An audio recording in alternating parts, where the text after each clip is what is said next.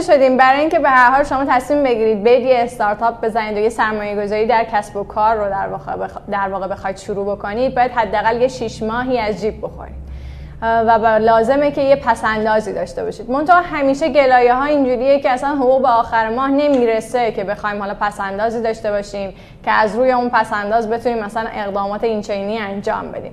شاید یکی از مشکلات ما اینه که الگوهای رفتاری در خرج کردنمون رو به درستی نمی‌شناسیم. نمی‌دونید الگوهای خرج کردن چی, چی هستن. بریم و ببینیم و برگردیم. چرا حقوقم به آخر ماه نمی‌رسه؟ برای مدیریت درآمد تو مرحله اول باید لیست هزینه های سه ماهت رو بنویسی. می‌تونی برای شروع یه جدول درست کنی و هزینه هات رو مو به مو یادداشت کنی و درآمد ماهیانت رو هم در نظر بگیری.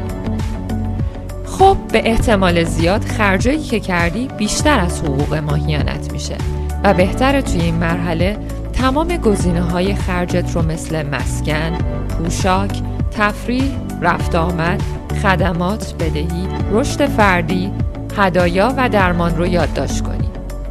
و زیر هر کدوم مبلغ هزینه شده رو در هر روز بنویس. بعد از کامل کردن جدول، اون وقت می‌تونی بفهمی هزینه های سنگین و اضافی که کردی کجاها بوده. همینجاست که متوجه میشیم یک سری الگوهای مصرفی هستن که کار دستمون دادن.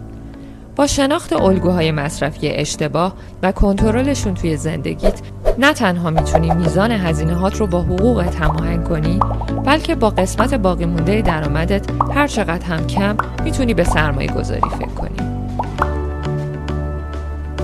پسندازهای کوچک در بازه های زمانی بزرگ معجزه می‌کنند.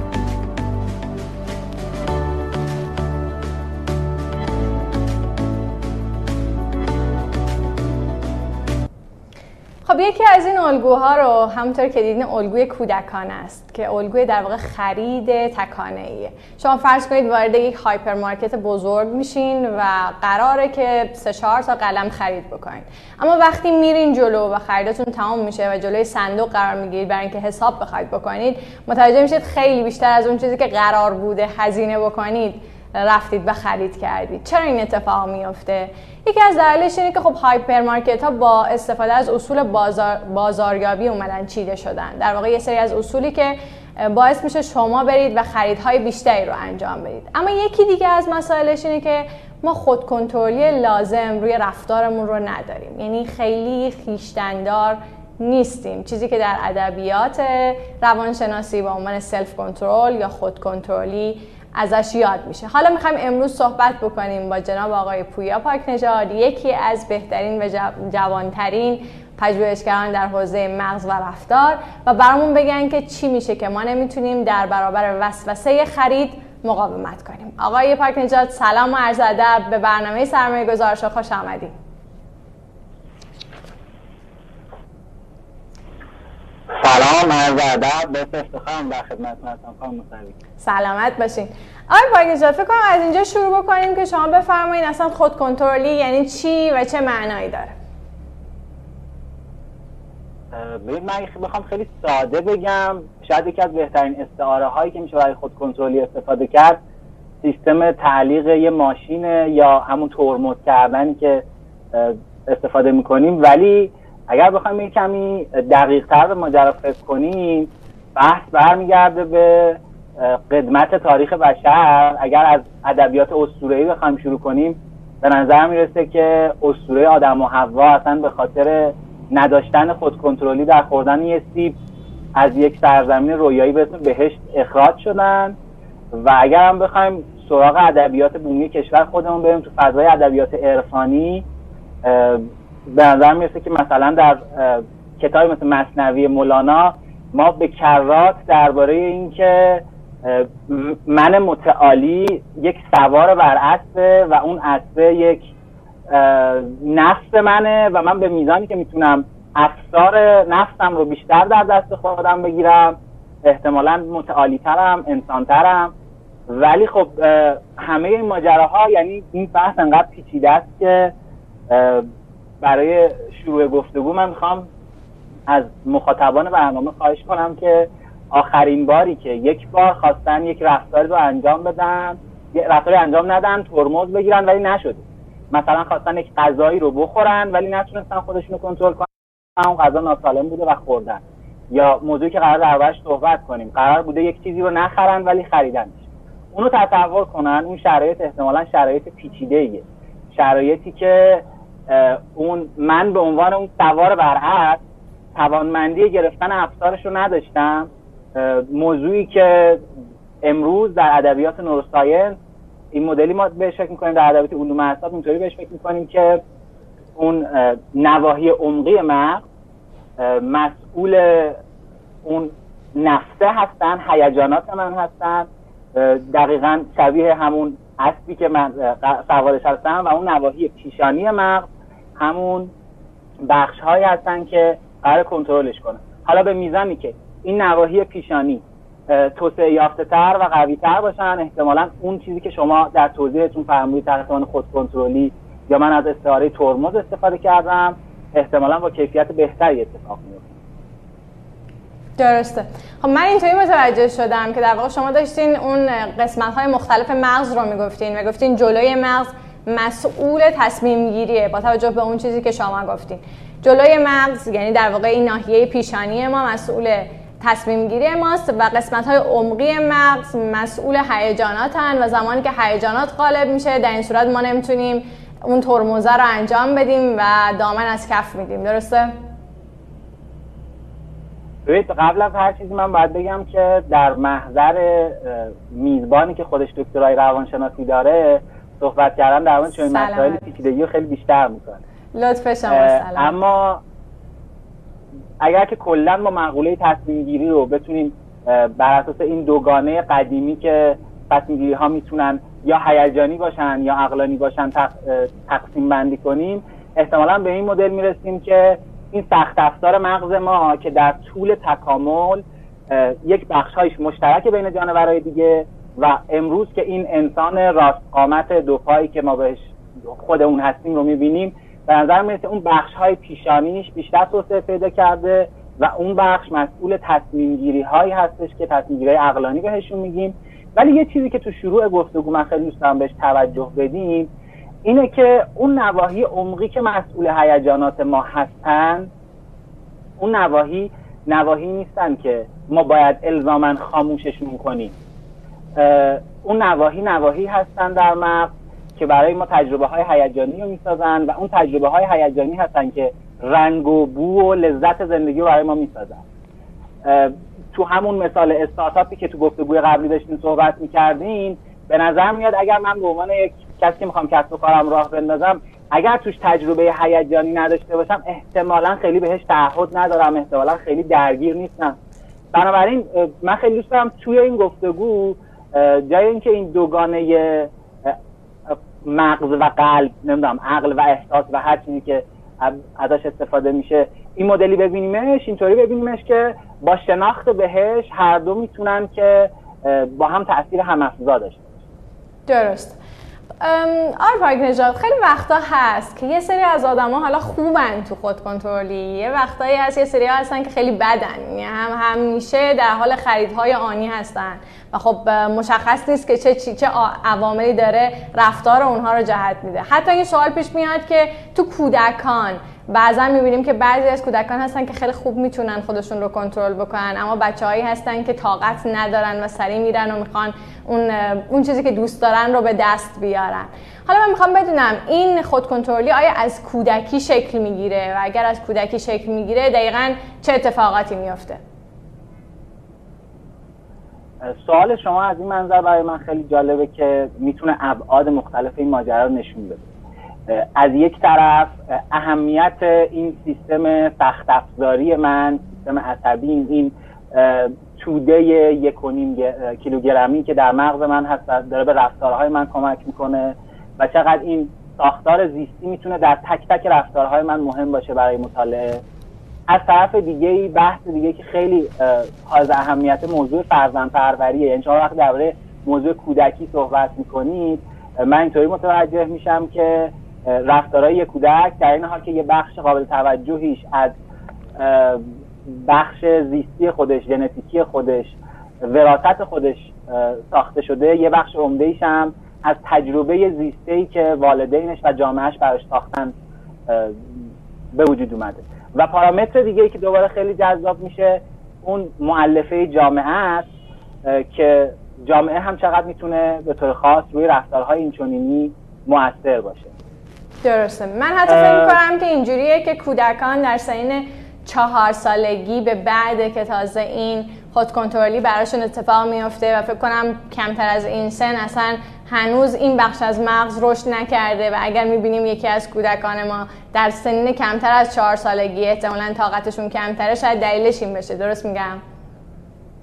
دقیقا همینطوره. درست. من پیشنهادم این هستش که اگر موافق هستید درباره اون آزمایش مارشمالو صحبت کنیم بله در بله. اولین باری که در تاریخ روانشناسی آقای والتر میشر درباره این پرسش که شما مطرح کردین یک سوال خیلی جدی مطرح کرد که واقعا این موضوع به دست آوردن افکار رفتار از چه سنی شکل می‌گیره چقدرش وراسیه چقدرش با تمرین می‌تونه به دست بیاد و چقدر داشتن این مهارت خودکنترلی می‌تونه توی کیفیت زندگی ما در آینده موثر باشه. آزمایشی که بچه ها رو توی یک اتاقی گذاشتن اتاقی که داخلش یک مارشمالو بود. حالا ما می‌تونیم مارشمالو رو برای خودمون جذابترین خوراکی که ما تجربهش می‌کنیم ممکنه برای کسی کیک شکلاتی بی بی باشه برای کسی یک کباب یا پیتزا باشه. برای من به طور خاص پنیر کبابی این مدلیه احتمالا خیلی سخت می‌تونم خودم کنترل کنم. توی اتاق به بچه ها گفته میشه که اگر ظرف 10 الا 15 دقیقه این مارشمالو رو تونستید مقابله کنید با خودتون و نخوریدش من بهتون یه مارشمالوی دیگه میدم. آقای پاکنزاد اگر موافق باشین چون ما ویدئوی این مارشملو رو در واقع تهیه کردیم. اگه موافق باشین همراه ما بریم اون ویدیو رو ببینیم و برگردیم و بعد ادامه صحبت های شما رو بشنویم. در خدمت شما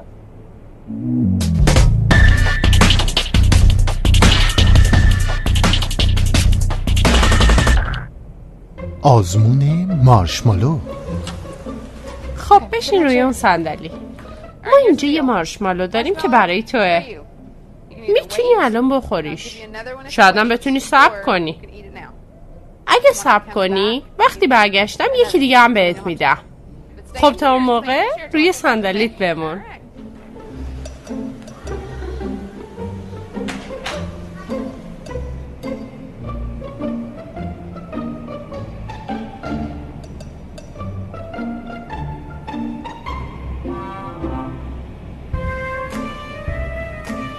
می‌خوام برم بیرون اما برمیگردم. فکر کنم خوشمزه بوشت عالیه.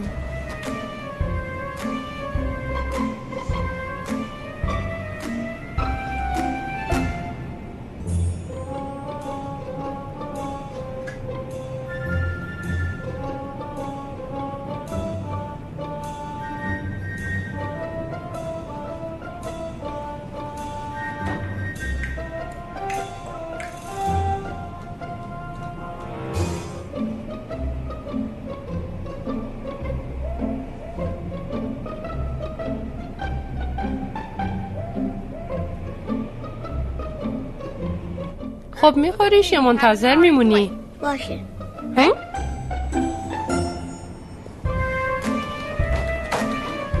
برمیگردم. روی صندلیت بمون باشه؟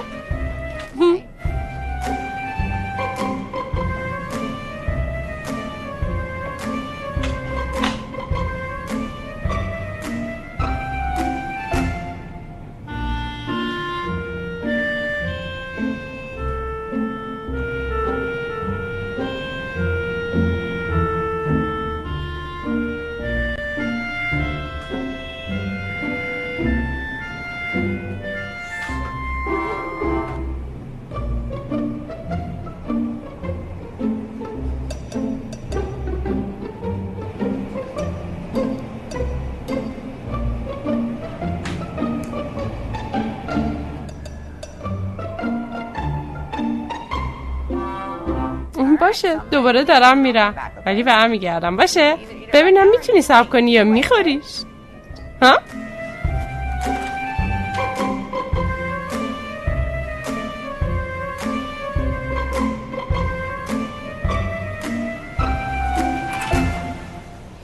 تجالی به نظرم سب کردی ها؟ چه خوب. حالا می‌تونی یکی دیگه هم داشته باشی و جفتشونو با هم بخوری.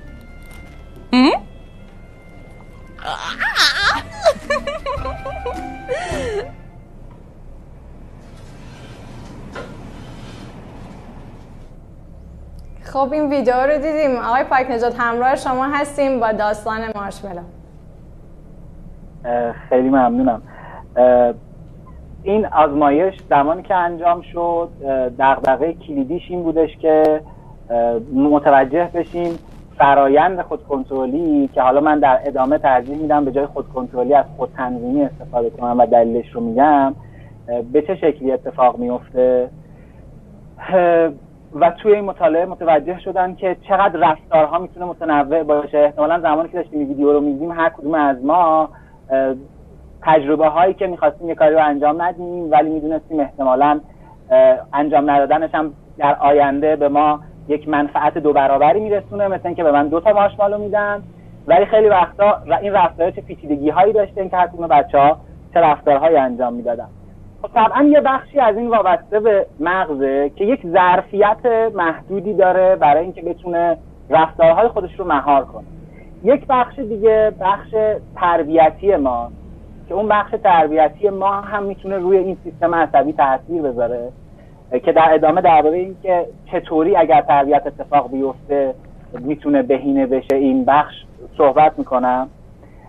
اما چیزی که این آزمایش رو خیلی جذابش می‌کنه اینه که وقتی بعد از چند سال به صورت طولی این مطالعه ادامه پیدا کرد و توی این مطالعه دیدن بچه هایی که بهتر می‌تونن رفتار خودشون رو مهار کنن در واقع توی این آزمایش امتناع کردن از خوردن مارشمالو در آینده در ابعاد مختلف زندگی تجربه های موفقیت آمیز بیشتری داشتن بنابراین یکی از تحلیل هایی که از این آزمایش به دست ما می‌داد همیشه این بودش که احتمالا به میزانی که ما افرادی باشیم که توانایی خودکنترلی بیشتری داریم و رفتارمون رو بهتر مهار کنیم احتمالا شانس موفقیتمون در آینده بیشتر خواهد شد.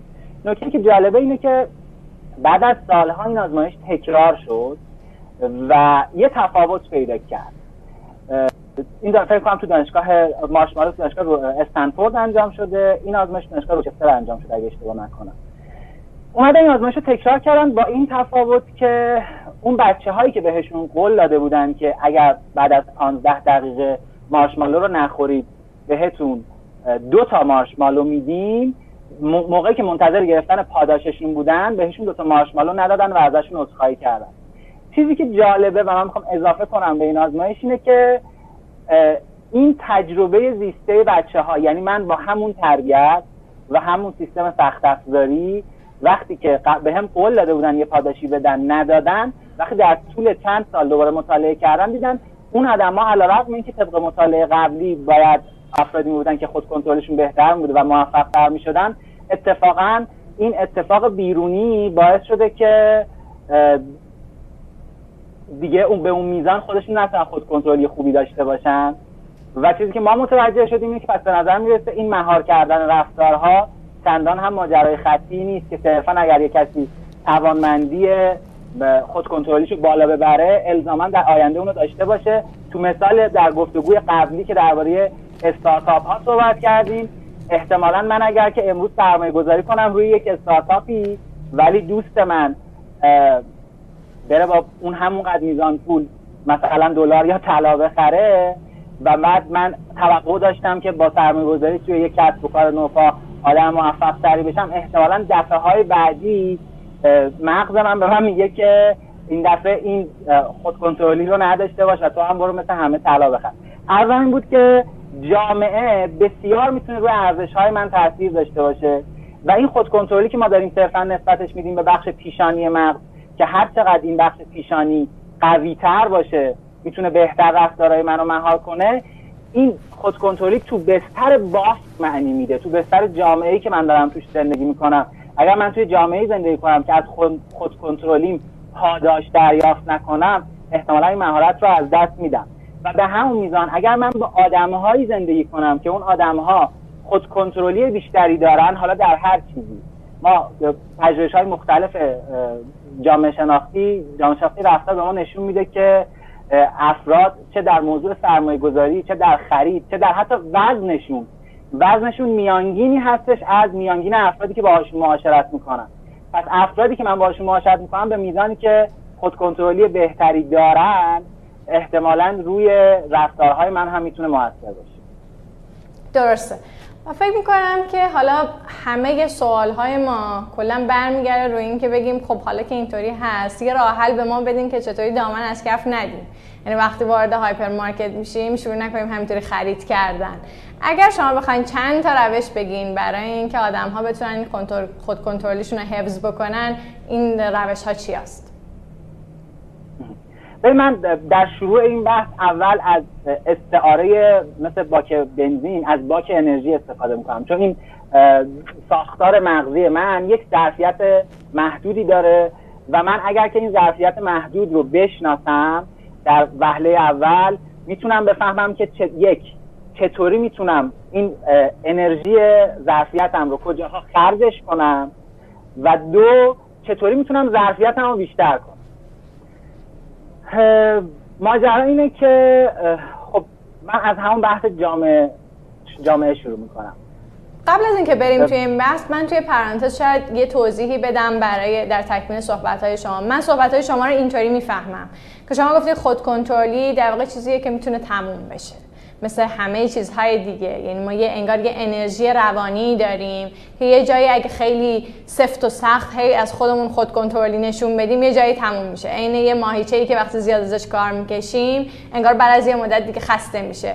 ولی شاید نمی‌دونم شما باید بگین ولی شاید بشه با تمرین این رو درستش کرد و کاری کرد که مثلا بهبود پیدا بکنه. درست میگم یا نه اشتباه می‌کنم؟ دقیقا همینطوری که شما میفرمایید. یکی از چیزهایی که این ظرفیت محدود من انرژیشو خیلی کم می‌کنه موضوع تصمیم گیریه.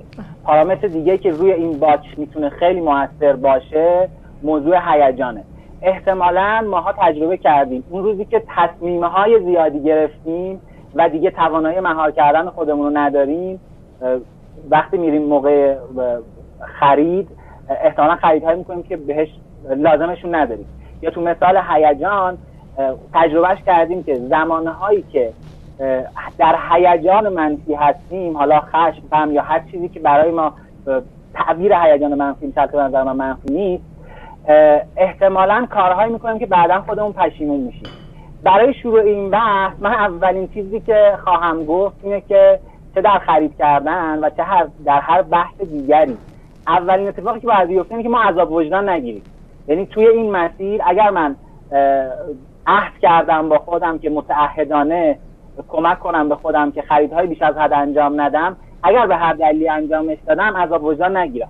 چون اولین اتفاقی که میفته عذاب وجدان باعث هیجان منفی در من میشه و این هیجان منفی باعث میشه که بخش عمده از این با که انرژی من انرژیش خالی بشه و احتمالا تا آخر روز احتمال اینکه من بتونم رفتارهای منطقی داشته باشم کمتر میشه.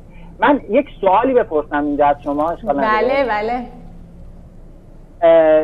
این کلید واژه وسوسه که برای عنوان این گفتگو انتخاب کردید برای شما اولین تصویری که تو ذهنتون میاره چه تصویری؟ خیلی سخته. وسوسه شاید این چیزی که این میاد تو ذهنم که من دارم یه چیزی رو بر میدارم انگار که یه چیز من شده یه که دارم برش میدارم. دقیقا ماجرا که وسوسه انگار یه چیز من شده یه چیز شیطانیه یه چیز بده.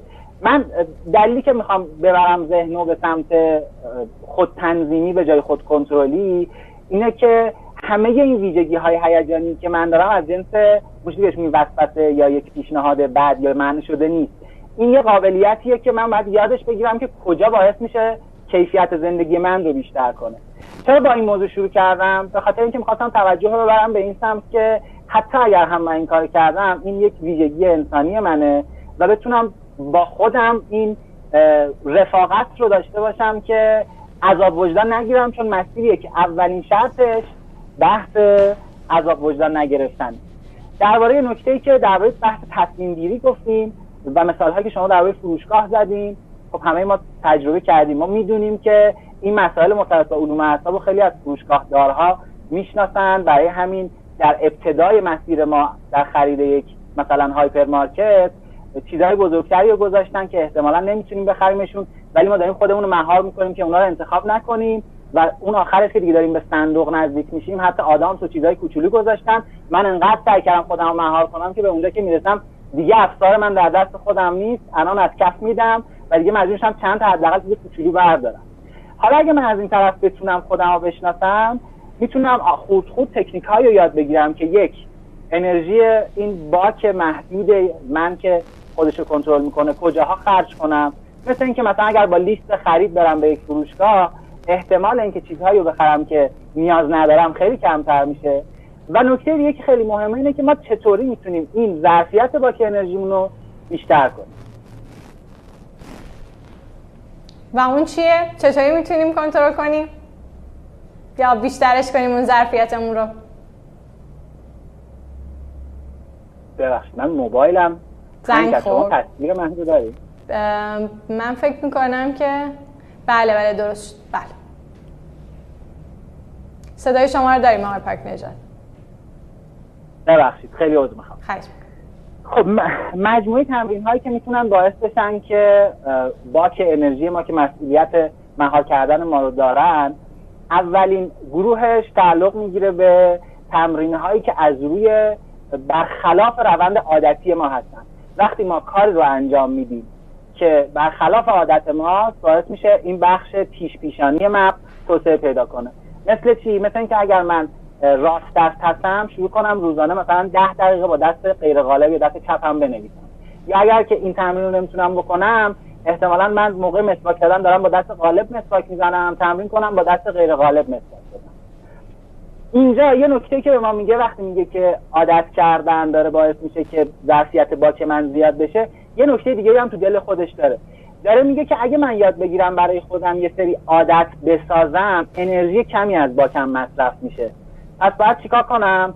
مثلا بیام اگر که خرید کردن برای من تفریحه شروع کنم برای خودم عادتهای تفریح غیر از خرید کردن بسازم.